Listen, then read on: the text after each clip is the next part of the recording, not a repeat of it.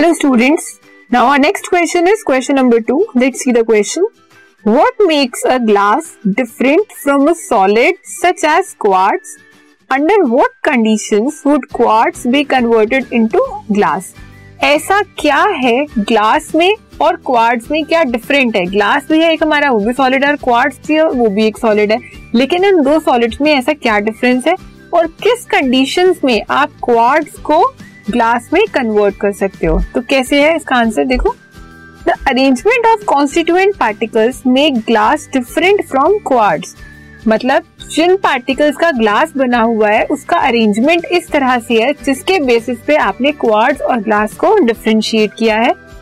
Glass in glass glass में क्या होता है? The constituent particles have short range order glass के जो पार्टिकल्स हैं, उनका एक शॉर्ट रेंज ऑर्डर होता है but in quartz the constituent particles have both long range and short range orders लेकिन क्वार्ट्स में हमारे दोनों होते हैं। शॉर्ट रेंज भी है और लॉन्ग रेंज भी है।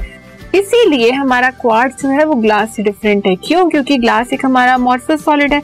उसमें सिर्फ़ आपको शॉर्ट रेंज ऑर्डर मिल रहा है। लेकिन क्वार्ट्स में आपको लॉन्ग रेंज भी मिल रहा है और शॉर्ट रेंज भी मिल रहा है। अब आप क्वार्ट्स को ग्लास में कैसे कन्वर्ट कर सकते हो?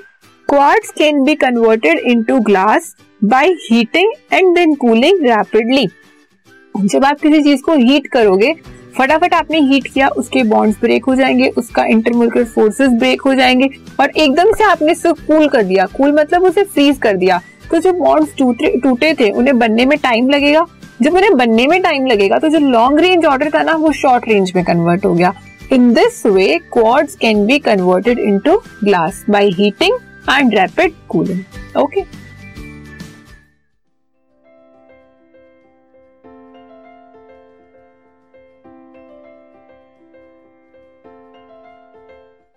this podcast is brought you by Hub Hopper and Shiksha Abhiyan अगर आपको ये पॉडकास्ट पसंद आया तो प्लीज़ लाइक शेयर और सब्सक्राइब करें और वीडियो क्लासेस के लिए शिक्षा अभियान के यूट्यूब चैनल पर जाएँ।